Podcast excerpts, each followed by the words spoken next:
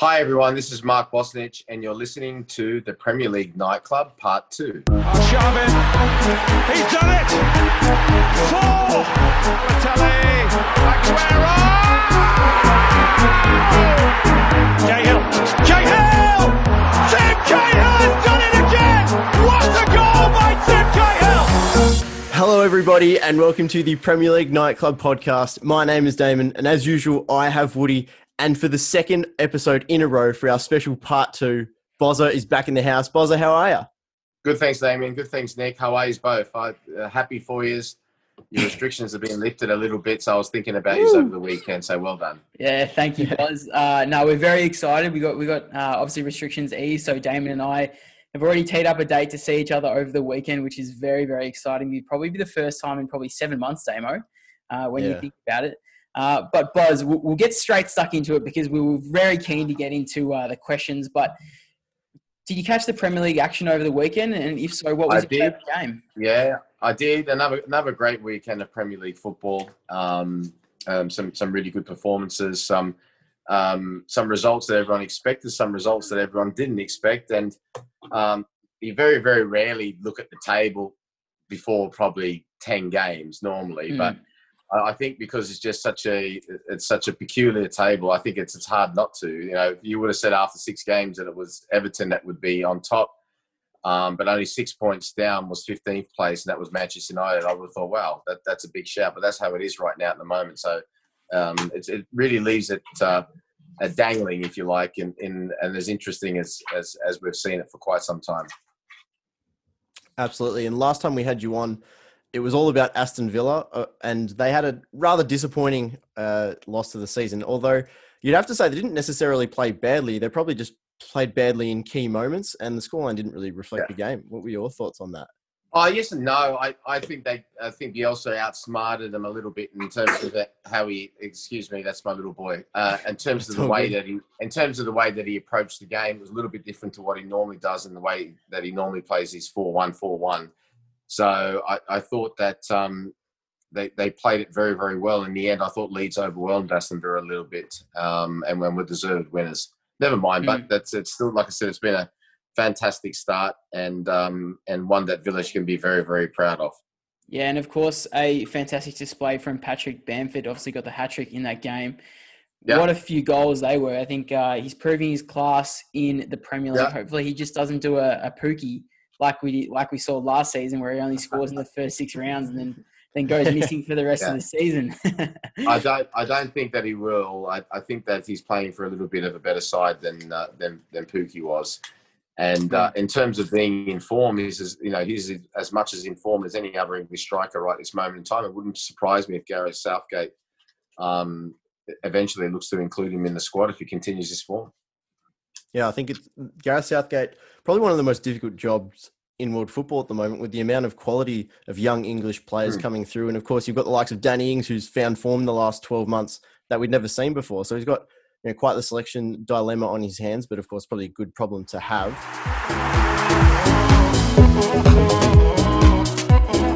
We spoke about last week how there were plenty of questions for you, and we've never Right. Let's get into had it. this many come through. Yes. Yeah, I'm very good. excited. And, and keeping in mind, like, it's not that many, but for our standards, it's a lot. So, Oh no, a question. Okay, and that's why I said let's do part two because everyone who writes a question in deserves an answer, and they Mm-hmm. can write whatever question they want, and as long as they know that I can answer whatever I want. So there you go. Let's get it. Let's get started. too easy. Let's do it. All right, Woody, do you want to hit up the first one? Sure thing, mate. And uh, Boz, like we said, we're going to theme them because we sort of had to cut out a few ones that just overlap. But we'll get into um, get into the first theme, which is your personal, uh, you know, goalkeeper experience and that sort of Yeah. chat along those lines. So, at uh, Philum uh, Ray PT, Phil Imray says, Boz, what do you consider to be your best save for Villa, not including penalties? And what is Hmm. your favorite ever goalkeeper kit that you've worn? Oh, uh, well, let's do the, the latter one first. In terms of favorite ever goalkeeper kit, um, I, I liked all the goalkeeper kits I wore. If I had to choose one, maybe the first one, the, the one that we won the 1994 League Cup in, um, the sort of black and had sort of like it looked like um, I don't know, a little bit of a rainbow on, the on the on the Mhm. park. So so maybe that one.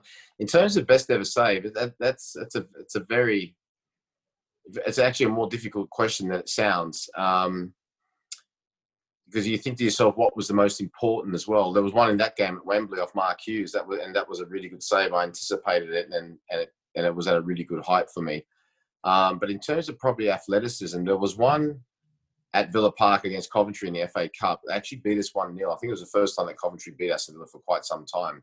We had quite a few players out, but um, there was one in the first half. Uh, I don't know who, who struck it in the end, but I saw it the other day on Twitter. Somebody put it up. And the late Ugo Ehiogu, bless his soul, he stuck his foot out. So I dived originally for the shot. And then basically midair, it hit his foot, and I had to twist my body midair and hit it with my foot right in front of the um, the whole ten. So probably I would say that one. But most probably throughout the uh, the afternoon, as we're answering questions, other ones will, will come to mind. So, Yeah. um, but just, just thinking to myself, I would say that one. There were some good ones as well. There was one again in that same season against Sunderland. I think that was the fourth round League Cup tie, um, um, a header. Um, and I I think it, I don't know who headed. it. It might have been Phil Gray. Um, right up, it was in the top corner on my right hand side. That that was an excellent one as well. Um, in terms of from a technique point of view and and from from an athleticism point of view, that was excellent as well. It certainly sounds like you've gone through the Coventry save quite a few times. You know exactly how to tell the story. So, now there was one against um, Arsenal. Uh, it was after you saved a penalty off in, right? I believe, and then it sort of Yeah, went out for a throw in, and then instantly came back in, and you made a, another. I think it may be a double save. So that was that was yeah, up I did. But in I my made view anyway. when the ball come back in, I made a bit of a hash of the punch. So that's why I don't like to include that one because I have to talk about the hash of the punch. Yeah, it was it was okay, but it was it was one that I would expect to make. Yeah. Cool, cool. Yeah. Um, sticking with more technique stuff in terms of goalkeeping, um, at Last Goal Wins podcast, uh, another podcast around, uh, asks, what is the best way you believe to stop a penalty? Is there a particular technique you you used? Uh, in terms of penalties, you- you've got to kind of like be one of those uh, long lens cameras. You know, you've got to try to, you know, when you keep your finger on it, it just goes chit, chit, chit, chit. So you've Yep, got to yep. try to hold yourself for as long as possible and to watch very, very closely the non kicking foot where that's pointing towards and base your judgment upon that. But to always keep in the back of your mind as well, the guy could come up and miss kick it and it still could go in. So you've got to have you've got to have a uh, you know you've got to have luck on your side as well. But to balance that out, and no one expects you to save it. So when you do, it's a wonderful opportunity for the goalkeeper to, to be a hero, so to speak. Um, but I think also there's, there's you know there's nothing worse than saving a penalty and then maybe 30 minutes later or, or sometimes during the game letting a real dolly in, a real easy one as well. But that would be my best advice, just to hold yourself for as long as possible, especially now with, the- with, with the new rules. you got to have one foot on the line, as, as we've seen already, um, you know, during the season before be, um, before you move. So to hold yourself as long as possible, um, and uh, and and generally you'll get a feeling from those little things I just said to you which side is going to go. Then go, just go for it. Yeah. Mm, Cool. I think that's probably a good point to to sort of expand on just for a sec, Boz. As a very experienced keeper in yourself, what do you do? You have any tips that you would send out to young keepers around the world that are training to try and be world class and play for the best clubs in the world? yeah to, to, to work as hard as you possibly can um, you know always retain your belief but in a way that that's not offensive um, and and to understand as well that there will be times that you do make mistakes and and it's how you respond to those mistakes which is very very important um, you know sort of like that old saying you know don't you know don't let a win go to your head or a loss go to your heart um, because you know you can have a game where you make a mistake it's it's over it's done you can't take it back but if you sort of dwell on it too much and you make another one then it becomes a real issue um, so Mm. th- I think that's really, really important, and and to enjoy yourself, enjoy yourself as much as you possibly can. Mm, Hundred percent. Well, um, obviously some amazing keepers going around at the moment, not just in the Premier League, but all around the world. Uh, Yeah. Who, in your view, is the best keeper in the world at the moment? Uh, right now, at this moment in time, I think you you go hard uh, to go past probably Manuel Neuer, um, and you know with the success that he's had, I think that's always you know important as well um, because playing in teams that are successful it, it can be a lot different to playing in teams where you're getting you know constant work and no one expects anything from you. Um, but you're making great saves and all that, but you might still lose a game because that's that's in my opinion, it's a little bit easier because there's a, there's less pressure on you. Um, although you know, somebody will turn around and say, yeah, well, you know, tell that to the goalkeeper who just considered four, but he said he played really, really well. um, so, but there's some other ones as well. Oblak is good from Atletico Madrid. I like the look of Mendy. David De Gea has been superb over, over a number of years, although he's had a bit of a dodgy spell the last 18 months, which is understandable. Um, uh, you know, the, the, the, list goes on. Um, you know, over the preceding years, not now. Obviously, there was Buffon. Um, uh, and like I said, just like I said to you with the best save, thinking about it, like you know, thinking about it now, more will come to me as as we as we probably keep talking. Um, you know, uh, the, the, Brazilian Alisson Becker, um, Ederson, both of them, especially Alisson, I thought he was, you know, he he and Van Dijk, for me, were the two signings that really made the difference to Liverpool. Um, he's been absolutely superb as well. Uh, Donnarumma, um, the young goalkeeper from AC Milan, uh, fantastic. Um, you know, I, uh, uh, Courtois, um, Real Madrid, um, Ter Stegen from Barcelona. All these are top goalkeepers. Although Neto done very well, I thought on the weekend, even though he played in a losing side when uh, Ter Stegen couldn't play. Um, but uh, but like I said to you, that the the list the list goes on. There's quite a few, but if I had to choose one right now, it would be Neuer. Mm. I think I think the majority of the world would actually probably be on your side on that one. Uh, we'll move on to the next question. This is a really interesting one. I think hmm. there's been a few uh, betting markets uh, on this one as well. Uh, from Sahil Bandy says uh, at Bandytron underscore eleven. Have you considered coaching a football team in the future, Boz? Um, not really. I, I, I must say, not really. Um, I, I think, especially being here in Australia, uh, sorry, everyone. That's my little boy Cassius. I've got, I've got the Vegemite. I've got the Vegemite. um, I've got the Vegemite. It's okay.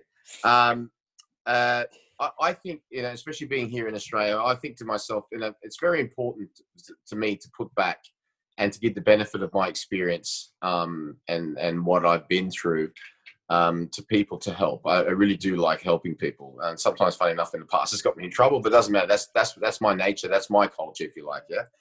And mm-hmm. I think that I can do that to a, a, far wider audience than I can by doing it to 22 players in one squad. If I did that, you would see a different Mark Bosnich because I'd be very, very, you know, I wouldn't be, to be honest, I wouldn't probably be doing this interview.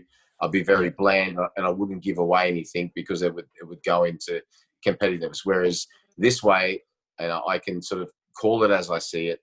Um, I can give the benefit of my experience. I'm very, very, very fortunate to play under some fantastic managers, played with world class players uh, in a, in a world class competition.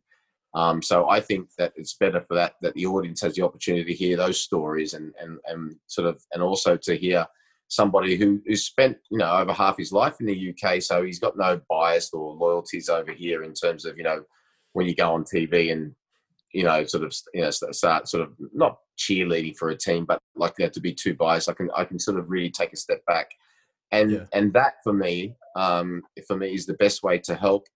Um, and to uh, to help the Australian football community as best I possibly can. There might be a lot of people going, "Oh, well, I don't need your help." That's that's no problem. But I can just give you the benefit of little tidbits and little bits of experience that I picked up along the way that was so important to me that I had those, you know, had an audience that I could go to. You know, like for Aston Villa, I could go and speak to someone like Ray Houghton, who played that great, great Liverpool side, and just listening to them, um, you know, about Liverpool and the way they did it back then was was an absolute education.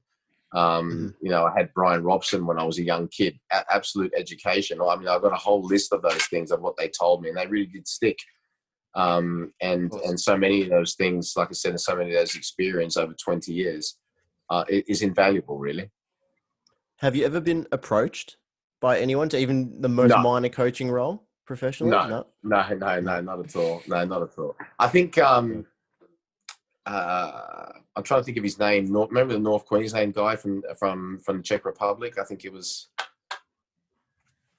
His name will come to me, um, but he had a spell at North Queensland before North Queensland left the competition, and he was suspended from the bench for for, for one game, and he asked that I would come down on the bench um, and, and take care of the side for that one game, which I thought was a real compliment. I, I think it was at Hans Straka or something like that. I think that's what his name oh, was. Yes, yeah, yeah, yeah. And um, and Fox were okay with it, but um, I think some of the other coaches thought it was a little bit, um, and I can understand that. It, it was probably maybe sort of pushing it a little bit too far in terms of like you know in terms of the competition. So no problem whatsoever. Mm. But um, I suppose that's the closest that I ever come to it. Surely, Sure. if young Cassius pulls on a jersey one day, you'll be the, the dad that steps up and, and pulls on the. Well, if, if he does from a goalkeeping perspective, yes, and obviously I picked up a lot from players and that as well. But I will probably, you know, because he probably listens to other people more than he listens to me, so I'll probably go. I'm about to call in the next couple of days uh, somebody who saw him kicking around the park the other day, so we can do one day a week with, with with that person. I'll go down and I'll watch and I'll try to stay out as much as I possibly can because hopefully he'll be an outfield player. There's less pressure.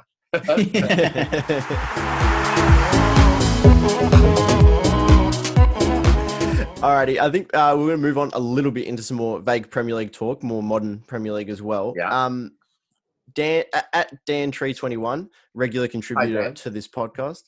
Yeah. Um, what does uh, United do with their stacked goalkeeper problem at the moment? Uh, Dave is still outstanding, but also Henderson clearly has clearly is the future. Yeah, he, he is, and I and I think that Ole Gunnar Solskjaer has done exactly the right thing. Um, Henderson, as we know, is not only future, but he's been outstanding. Uh, he was outstanding last season at Sheffield United.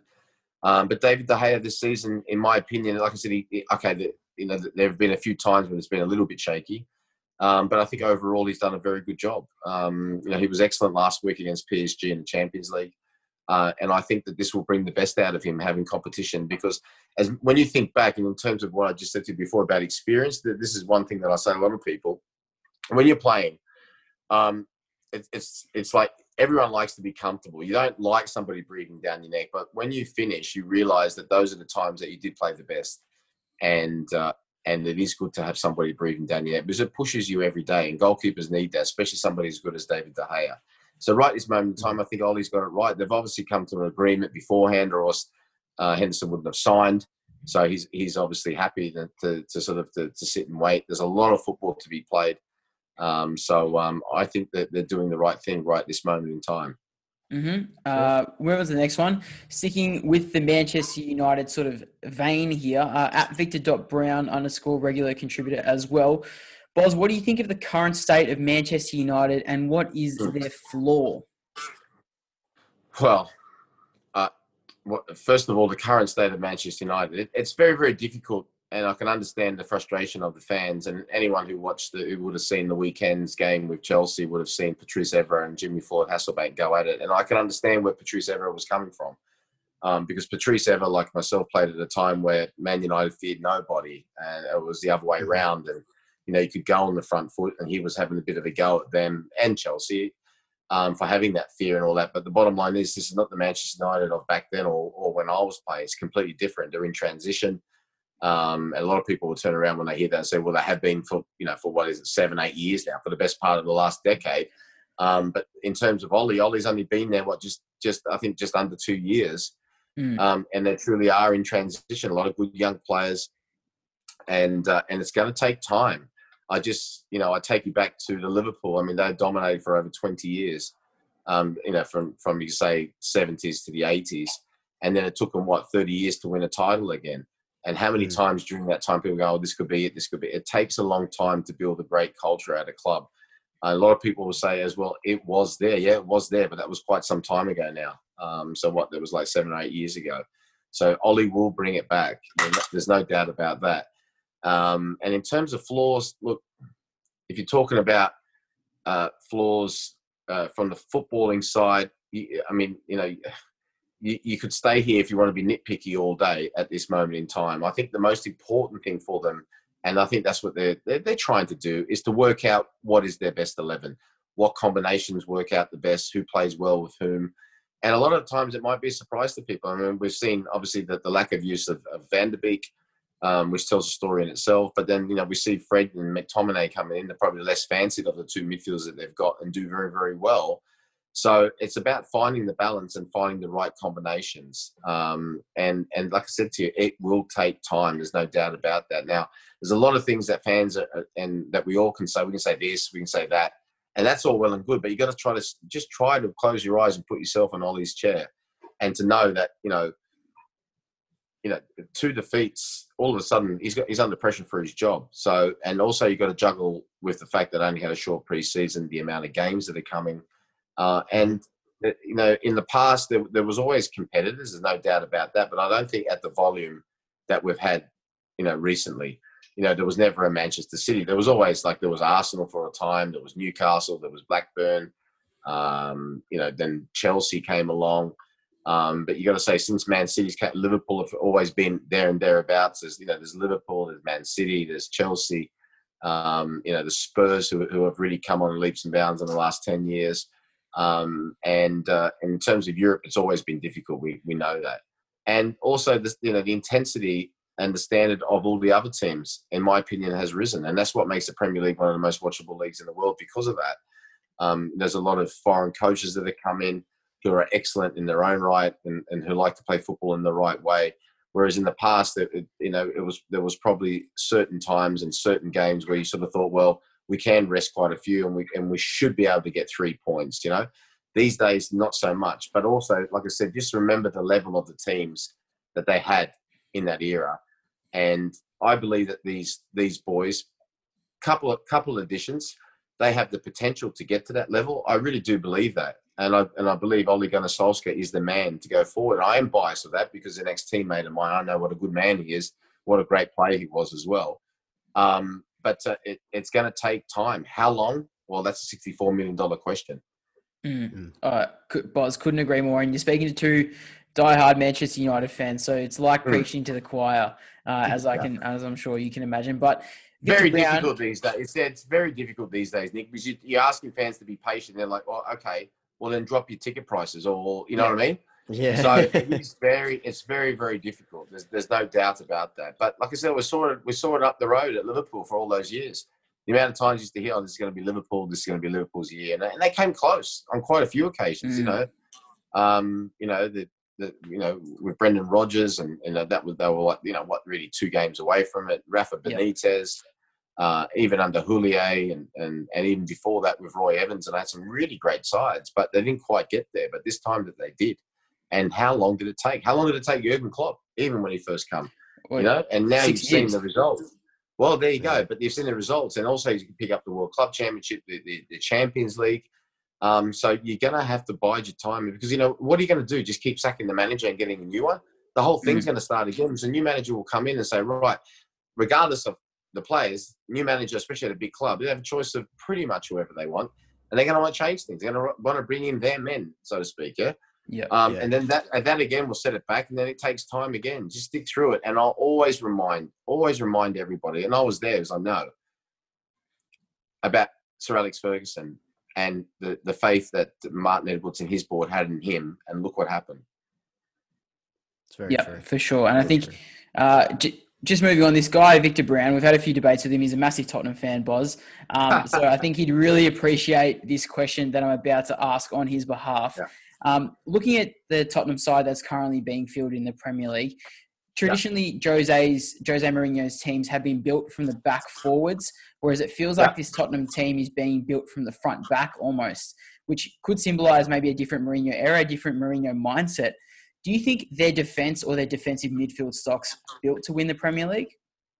Uh, at this moment in time, no, not for this season, but a very, very good question. And you're right, but you, you know, this, you know, Mourinho is a top, top coach. He's in that top echelon. Okay, I mean, you know, you don't win two European Champions Leagues uh, and various other trophies um, without that type of pedigree. He's the the, the very, very top uh, of his trade, and knowing that, and and knowing that the ones that the, you know, well, generally coaches in general, but generally in terms of the Mourinho, he'll recognise who his best players are and in, in my opinion, his best players are the two the two that play up front in, in Son and Harry Kane.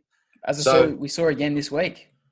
We saw it against Burnley, um, and you know, in terms of uh, the stocks and defensive midfielders and all that, they'll get that right. But if you still look at another example as well, um, he's still working, in my opinion, from from back to front in a, in a certain type of way. And I'll give you an example: Southampton. Everyone remember that game now the Hasenhüttl side were absolutely fantastic in that first half. And I remember Son got an equaliser right before half time. I remember tweeting out, you know, Southampton won, Son won. Southampton were all over it.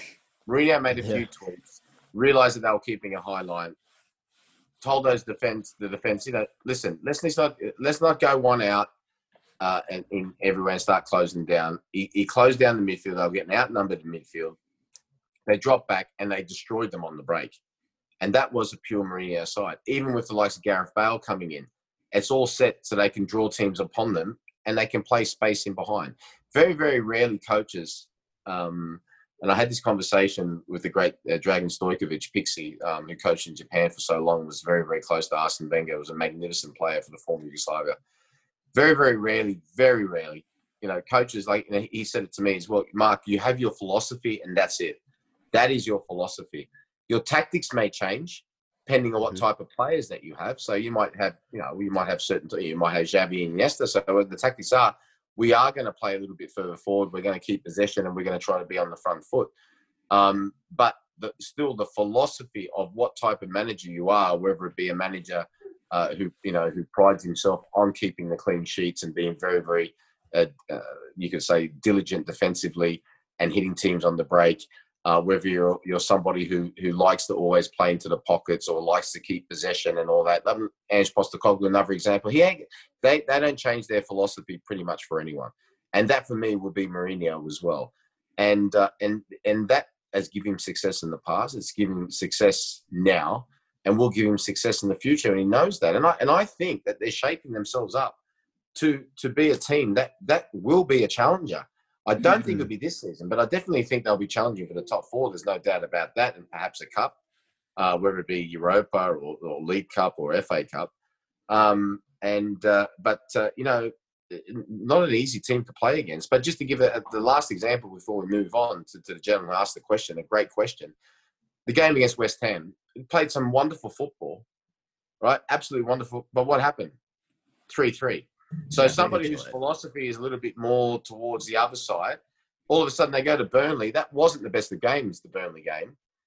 Tottenham's football in comparison to West Ham in terms of free flowing football was was like you know Burnley was zero, uh, West Ham was ten, but they got the three points, and you saw how important it was to all of it. It was so important, especially after losing that game. Uh, sorry, after drawing that game, which felt like a loss uh, when Lanzini hit that uh, that wonderful equaliser. Um, you know, a couple of weeks a ago. What a goal. Yeah. Um, Boz, this is sort of sticking with the same theme. In fact, you might have already answered it, to be honest. Um, Hmm. But at Evan Vassos, uh, he wanted to know what are your thoughts on the current tactical nature of the Premier League? We Hmm. see Lampard keeps tweaking the personnel week to week, whilst Hmm. Palace and Newcastle sort of sitting with a 4 4 2 each week. Lots of different approaches. What are your thoughts? I, I absolutely love it. Great question. Um, and I was thinking about that the other day. I think it's a wonderful balance. And, and you're talking about when you're talking about you know the most watched sporting competition in the world. Um, Mhm. You know, you probably like to think to yourself, oh, you know, maybe all the the chairman get together and they say, right, well, you hire him and we'll hire him, and this will make for a lot. It doesn't happen like that because chairman, regardless if it's a chairman of, of one of the say smaller clubs, you know, if somebody from one of the big clubs told him, "Why don't you hire someone?" I, I, I, they might sort of just be polite and go, "Well, we'll think about it." But deep down, I'd be thinking, "You tell me who to hire." But I think it's an absolutely fantastic mix. Um, and you know, the question's been asked about the amount of goals that's been scored, and one of those reasons is because of the type of football that they're playing. It is a lot of teams are playing a much higher risk type of football. You know, playing out from the back.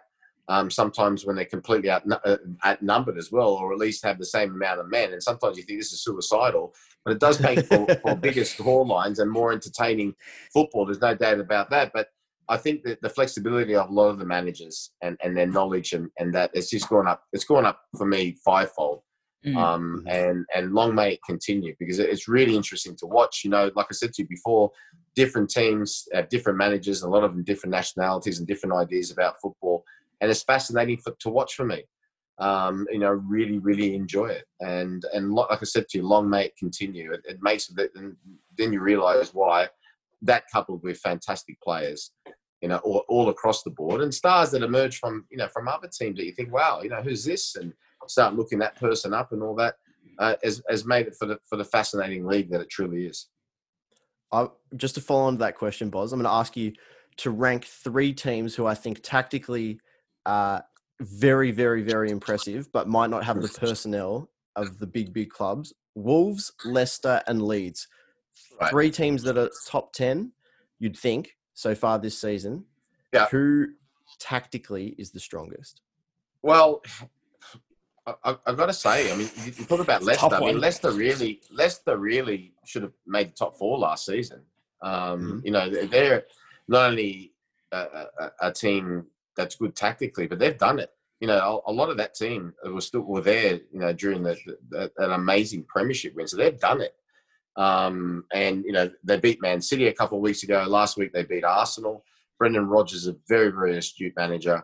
Um, you know, gets his teams playing very good football, but he's also a very pragmatic manager. Um, Wolves um, have been an absolute revelation. There's no doubt about that. Um, it's just that the, the, you can, the, the you know, other clubs are now picking their best players. Look, the Jota has gone. Um, you know, there's, there's talk of their his name eludes me right now. Their centre back going as well. Um, so they, they just got to be careful with that. And your third team was Everton, was it? Uh, no, um, Leeds. Leeds, Leeds have been. Although I think, easily you know, so, Everton yeah, Leeds, well. Leeds have been a Leeds have been a revelation since day one of that uh, with that with with that amazing game against Liverpool. Uh, uh, yeah. They've been absolutely phenomenal, and um, you know it would be so good for to see them come automatically up because you know people always when they see the teams coming up from the championship go, oh, you know maybe they go straight. It'd be so good for them to to get into the top four or something like that, or to win something. Um, um, because in terms of tactical astuteness, you, are talking some of the best managers in the world. well, let's talk about Pep Guardiola, arguably the best manager in the world. You know, he describes Bielsa as, as his mentor, stroke godfather when he was younger. So that tells yeah. a story in itself. Um, but they're uh, for me at this moment in time, they're my second team. I always look out for them to see where they're playing. Because I'm just so interested to see what they're going to do, how they're going to play.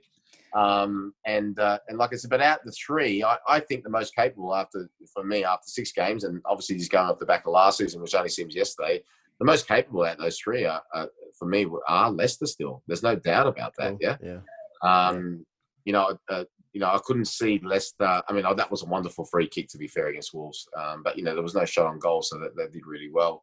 Um, like I said, Leeds. I think everybody's waiting for Leeds to sort of have a bit of a maybe blowout, but um, a lot of Bielsa teams in the past, whether it be in Spain or in France or, or other places, have tend to run out of gas with about a couple months left of the season.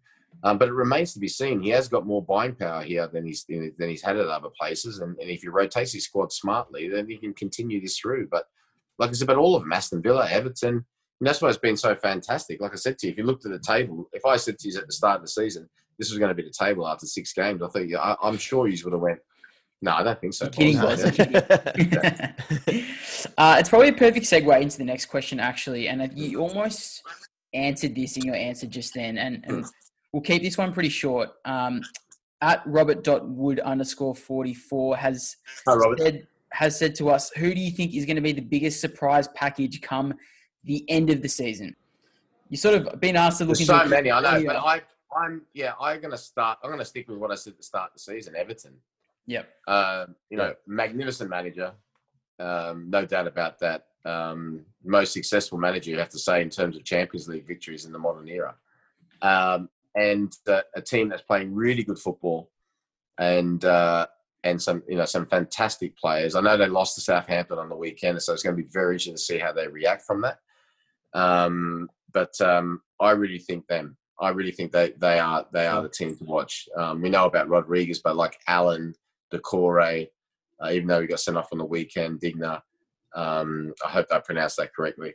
Um, you know, we've spoken about, yeah, we've spoken about uh, uh, Calvert Lewin, uh, Richarlison, um, just an excellent side. It's just now, like we said with a lot of teams, same with Aston Villa, it's going to be very interesting to see now when they lose how they react to that. So, so that's going to be the thing. But I, am going to stick with Everton. I said I picked them at the start of the season for that as well.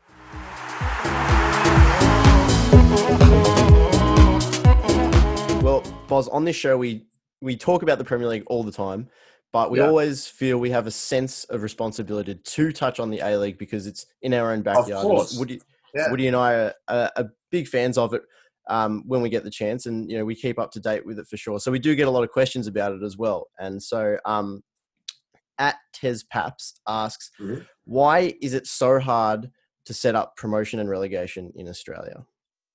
Well, I think originally, uh, Pat, I think originally, originally, I think it was done sort of under a, a licensing system. this is this is what my, what, I understand. There, there may be somebody that watches this who was involved originally and said, "Well, no, you're wrong, Boz," and please uh, text or write in uh, or tweet in to you guys. To, but so there was a licensing system where basically you, you bought a license for your franchise. Um, I don't like using that word, but that's that's how it kind of was, and uh, you couldn't get relegated. Simple as that. There was no scope yeah. for it. There was no, you know, there was no like, you know, um, you know, even though obviously under you know AFC was in you know encouraging it and FIFA and so forth, but um, I think that was the way that they went, and they had early success with the league. There's no doubt about that. Um, but as we all know, it, it's it, it, became stale. Mm. There's no doubt about that, and that's that, that's one of the reasons. I don't think that's the main reason, it's definitely one of the reasons. And uh, as the years go go by, as I keep as I've been saying for the last five years, that's why I've been screaming for it for so long. The more you leave it, the less chance it's going to work when you bring it in anyway. So, you know, like for example, if rugby league or AFL all of a sudden turn around and said, we're going to have promotion relegation now, it would take, I would say, at least five years, between five and 10 years for the teams getting up to not get beat by, I don't know, an AFL 100 points or mm. in rugby league by 50 points, you know? So, and a lot of these clubs, you know, because it's been hard for them, uh, in in the NPLs uh, are part time.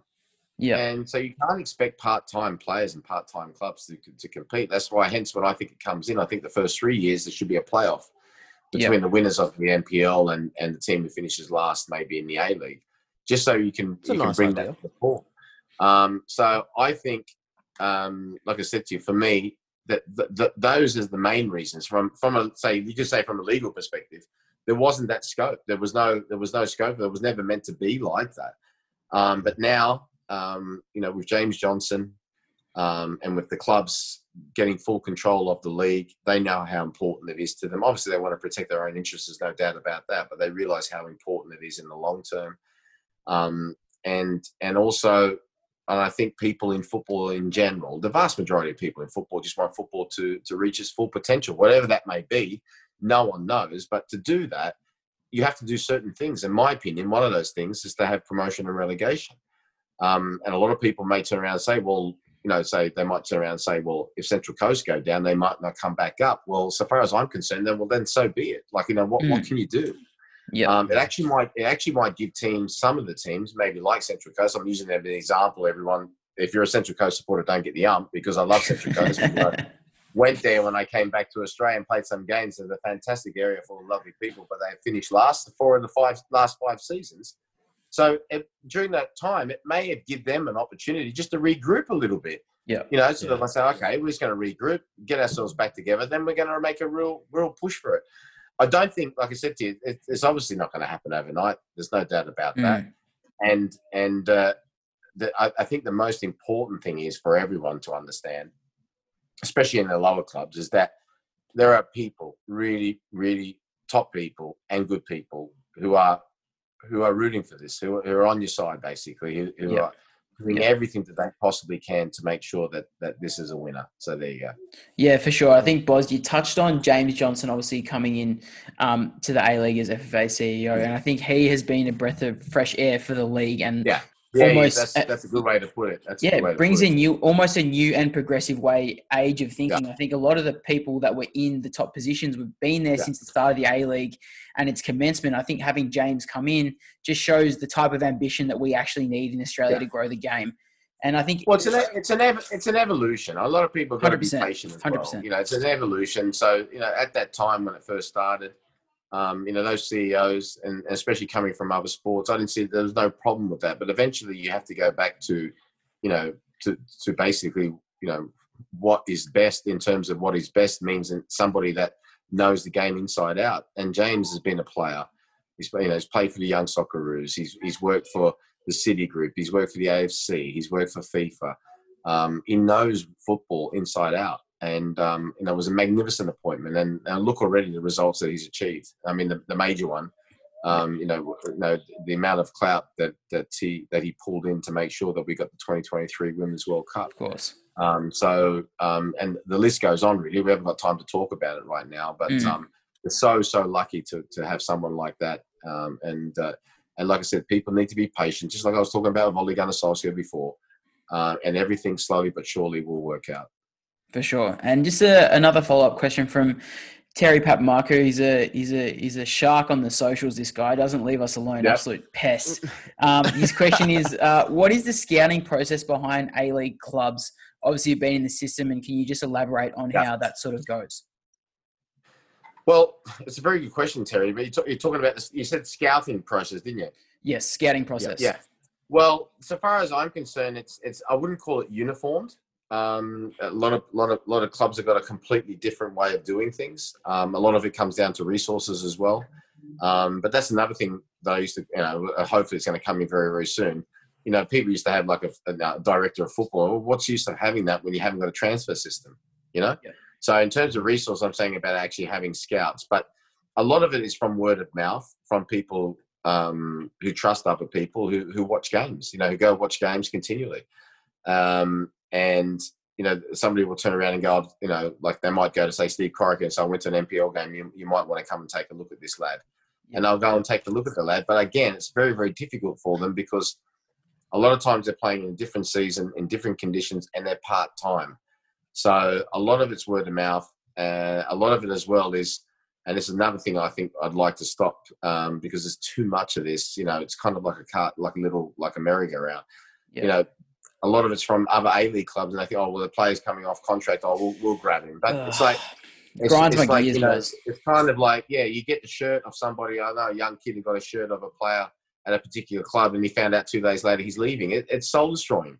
Yeah. And that's why I think, in terms of the salary cap, and a lot of people keep going on about the salary cap. Oh, if we take it away, it, it's if you didn't have a salary cap, it would lead to longer term contracts because people would want to sign, especially younger players, for longer terms because they won't Yeah. want to lose him for free. Simple as Mm. that. And you know, and people going about salary caps and this, that, and the other. If you've got financial discipline, you know, what's use having a chief financial officer anyway? If you've got a salary cap, me and you could do it, and you, Dame. There's no problem. That's all right. You got three Yeah. Let's, let's do Alright, it, Boz. Let's go. do it. and then you adjust your budget accordingly. And as I said to somebody very high up about two, two months ago, who was saying, "Oh no, Boz, be," uh, I went, "Listen, I go, what's Sydney done in the last four years, five years? They won three grand finals, right? Central Coast, four out of five. You know, in a salary cap competition, that shouldn't happen. So it's making no difference anyway. You know, Yeah, and it was going, oh. Melbourne City were going. Melbourne City won't go and do that. They could do, but they won't. There's no way they will because they'll understand it will just be to the detriment of the whole league. So why would they want to Mm. go and, you know, go and spend 40, 50 minutes? They won't do that. It's not, it's, you know. So just drop it, trust each other, uh, and and just let it be what it is. It's not Yeah. a problem. I said to you this last week. There's 211 leagues around the world. Only four of those leagues you have to say, well, maybe four and a half if you want to say Liga in France, the first of it, the Premier League in France. So let's say let's say five. We'll, we'll include we'll include that, but they still sell a lot of their best players, right? Yeah. Uh, leagues that everybody aspires to go to. The other 206 are leagues at varying levels that develop players and sell their best players on. It's no problem. No shame Yeah. whatsoever. It's the way it is. You know? Get your best players going to play to, to the uh, to the best leagues possible. Try to make your league the best league possible that you can possibly make it. No problem whatsoever. And then get your best players every four years uh, for a World Cup and for an Asian Cup. And that's it. Simple. Honestly, there's there's really Mm. there's not really rocket science, and this is what makes a lot of people, I think, including myself, very frustrated. It's there. The blueprint's there. It's been done in world football for over hundred years. Um, some people do it different, depending on their circumstances. Okay, fair enough. You can tweak it, but if you want to be different, just do what everyone else does better. You know, don't try Yeah. to do something uh, completely trying to reinvent the wheel, because as we've seen, ultimately it doesn't work.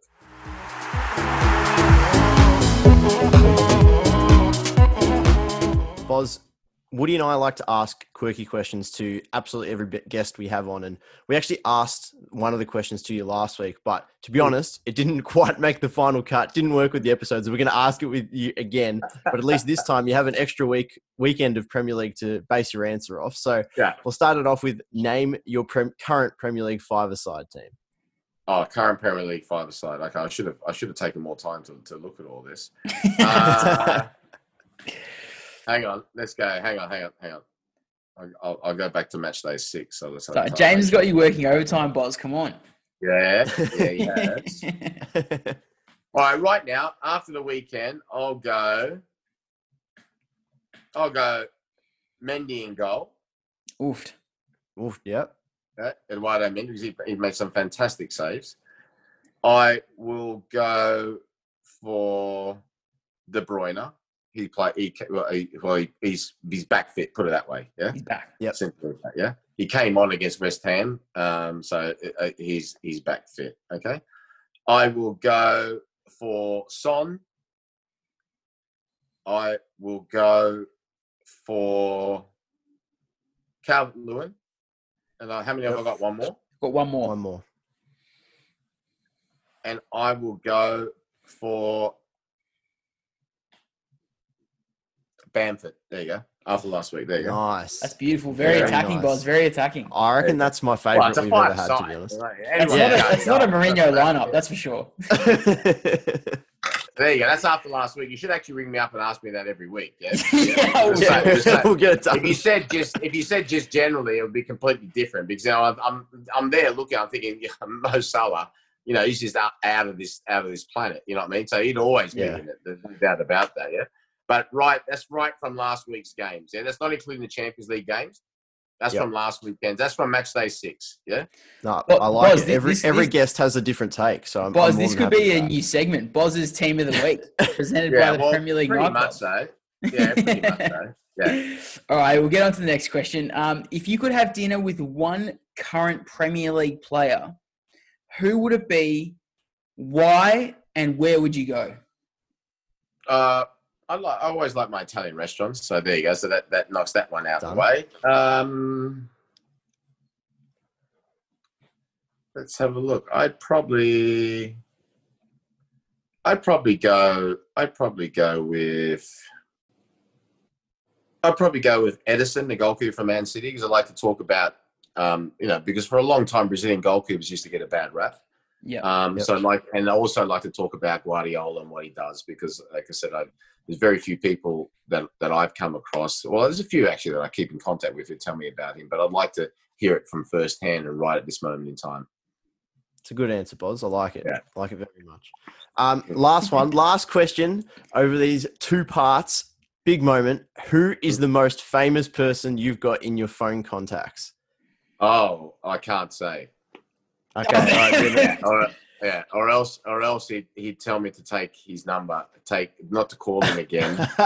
yeah, and to take to take his number out of my phone contacts. Yeah, so there you go. Oh, that has. That, So there you Boz, go. we've got some good That's the, re- and this that's the reason why I've got his number because I can be discreet like that. There you go. Perfect. cool. I'll tell you what. I think So after that, all your phone hackers are going to try to hack my phone now. So you do know, yeah, you know, everyone knows what's happened. Yeah, that has to be the if that biggest. person watches this, you know what's happened. Yeah. That's the biggest Yep. mic drop I think we've ever had on this segment. That's Boz has come in and, and swung the axe and go, boys, it's too, I'm too good for you. I'm too good for you.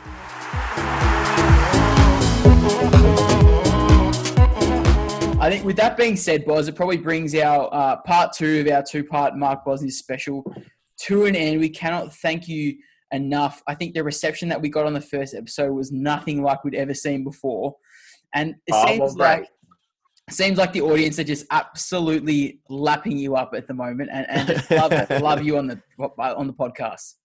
Thank you very much. Thank you to all the audience. Thank you to you, Nick and Damon. And please, um, like I said, keep you know every every couple of months or two or three months. I'd love to come on just to talk about football in general. And maybe we should do, or not maybe we should do one really before the A League restarts on December twenty seventh. Um, Yeah, absolutely. We can we can then sort of update ourselves on what we said from last, like from this time in terms of what's going on in the Premier League, Champions League, and and maybe in terms of world football as well. With obviously the COVID situation, things may have changed, but it's been an absolute pleasure. And thank you so much, everyone, for those questions. Um, like I said, um, I really, really appreciate that you're taking the time out to write those questions. Take care. Thanks, Boz. And just before we go, we're going to get you to say a quick finale like you did last week. Um, and I don't know if you remember it. It was, uh, "Hi everyone, this is Mark Bosnich. Thank you for boogieing." At the doesn't need to say who his nightclub." name is. They've just listened to an hour of it. I don't know. I don't know.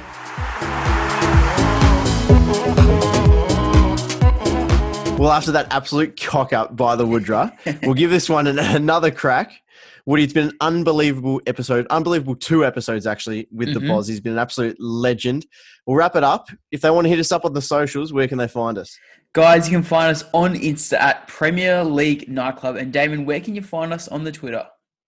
You can find us on Twitter at PL Nightclub or search us on Facebook. Make sure to subscribe or follow wherever you listen. And uh, without further ado, Boz, take us home. Thank you so much um, for watching and for listening and for writing all your questions here to Premier League Nightclub. And I will see you again very, very soon. Take care.